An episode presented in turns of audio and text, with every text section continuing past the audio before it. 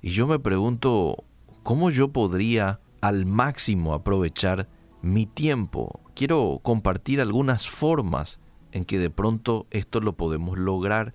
En primer lugar, recibiendo a Jesús como Salvador.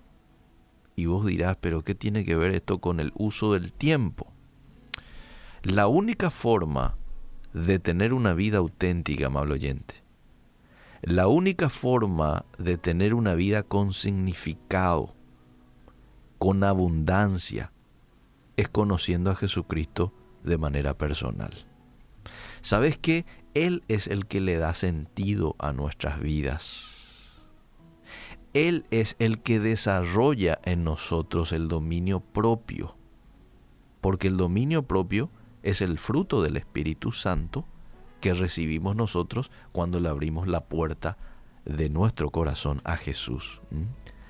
Ahí entra el Espíritu Santo y ordena todo lo desordenado y empieza a hacer una obra maestra con algo que de pronto está roto, no está en buenas condiciones, nuestro corazón, nuestra mente.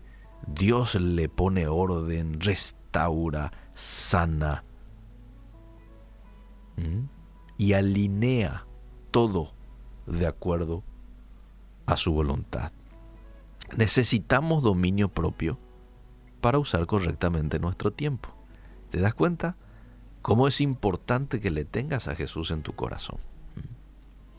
Si no lo has invitado aún a Él, a tu vida, hacelo hoy mismo. Y no tenés que hacer una declaración con palabras rebuscadas en un lugar específico. No. Es una invitación como lo harías a un amigo, a ir a tu casa a tomar un café contigo. Así nomás. No tenés que ir a una montaña a hacer esta invitación. No, lo podés hacer ahí de ida al trabajo. Lo podés hacer allí en la oficina, mientras estás caminando. Jesús, yo quiero invitarte a mi corazón. Nunca lo he hecho aún. Quizás por desconocimiento yo pensaba de que, bueno, ya estabas luego ahí. Sin embargo, la Biblia dice que Él está a la puerta tocando para que alguien del otro lado abra y le dé la más cordial bienvenida a Jesús, o en el caso de mucha gente le diga no. Espero que ese no sea tu caso. Para usar bien nuestro tiempo es necesario invitarlo a Jesús en nuestro corazón. Ahí Él nos da dominio propio y podemos ser equilibrados con el uso de nuestro tiempo. Lo segundo, consejos para usar bien nuestro tiempo. Orar. Ser hombres y mujeres de oración. Vos sabés que lo que más nos va a ahorrar tiempo es la oración. Jesús confirmó en varias ocasiones que su uso más valioso y productivo del tiempo era cuando estaba a solas con su papá. Al buscar la voluntad de Dios, la oración actúa como una brújula en la vida. Es por ello que Martín Lutero en cierta ocasión dijo: tengo tantas cosas que hacer que pasaré las primeras 3 horas orando. Tanto tengo por hacer que voy a invertir, no es un gasto, voy a invertir 3 horas orando. Número 3. Para yo poder usar bien mi tiempo como corresponde, debo descubrir el plan de Dios para mi vida y vivir de acuerdo al mismo. ¿Qué es lo que Dios quiere para mí? ¿Cuál es el propósito que Él tiene para mí? Ahí es cuando voy a aprovechar bien mi tiempo, porque voy a ir a lo que Él está esperando de mí. El creyente que se aparta, peca o anda fuera de la voluntad de Dios, puede tener por seguro que va a ser improductivo y no va a estar satisfecho. Aparentemente estás disfrutando de los placeres, de pecados, aparentemente, Pero ¿sabes qué? Siempre vas a tener ese, ¿cómo diríamos? Ese ambiente y ese gusto de estar insatisfecho en tu vida. Usted no puede maximizar su efectividad si está luchando contra Dios o si se ha endurecido a su voz. Vivir de acuerdo a la voluntad de Dios para mí. ¿Y cuál es la voluntad de Dios para mí?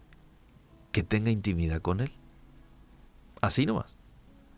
La comunión del Espíritu Santo sea con todos vosotros, dice un texto ahí del Nuevo Testamento. Comunión, una unidad tal, así como lo tuvo Jesús con su Padre, es la que Dios espera que nosotros tengamos con el Espíritu Santo. Y ahí Él va a darte a descubrir el propósito que tiene para tu vida y vos vas a poder ser efectivo en tu vida. Y lo cuarto es escribir una declaración de objetivos personales. Y esto lo vas a hacer de la mano del Espíritu Santo, que algo desea hacer contigo. Pregúntale a Dios, ¿qué desea para vos? Y pensá en cómo podés usar el resto de tu vida terrenal para glorificarlo. Si usted ora por la dirección de Dios y para escuchar su voz, entonces va a sacar el máximo provecho de su tiempo. Y sabes que Dios también te va a indicar qué es lo que Él espera de vos. Te va a indicar. Te lo va a hacer a través de una persona, lo va a hacer a través de un texto de la Biblia. Claramente vas a tener una convicción en tu corazón. De alguna manera te lo va a indicar. Pero estate tranquilo que Dios, si vos lo pedís con todo tu corazón, que Él te indique su voluntad para vos, Él lo va a hacer. Gracias te damos en esta mañana, Dios, por tu palabra. Te pedimos que nos ayudes a ser hombres y mujeres que usen bien el tiempo.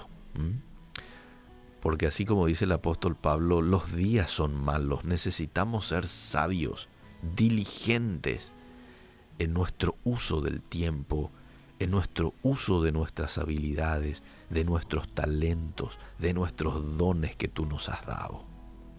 Perdónanos si en algún momento no hemos usado con sensatez esas herramientas y ayúdanos a poder ser de ahora en adelante sabios, entendidos, prudentes en el uso de nuestro tiempo y de nuestro talento.